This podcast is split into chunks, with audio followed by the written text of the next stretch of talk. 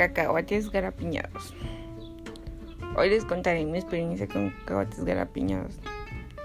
Todos tenemos un recuerdo de esta práctica en el laboratorio y hoy yo les contaré esta.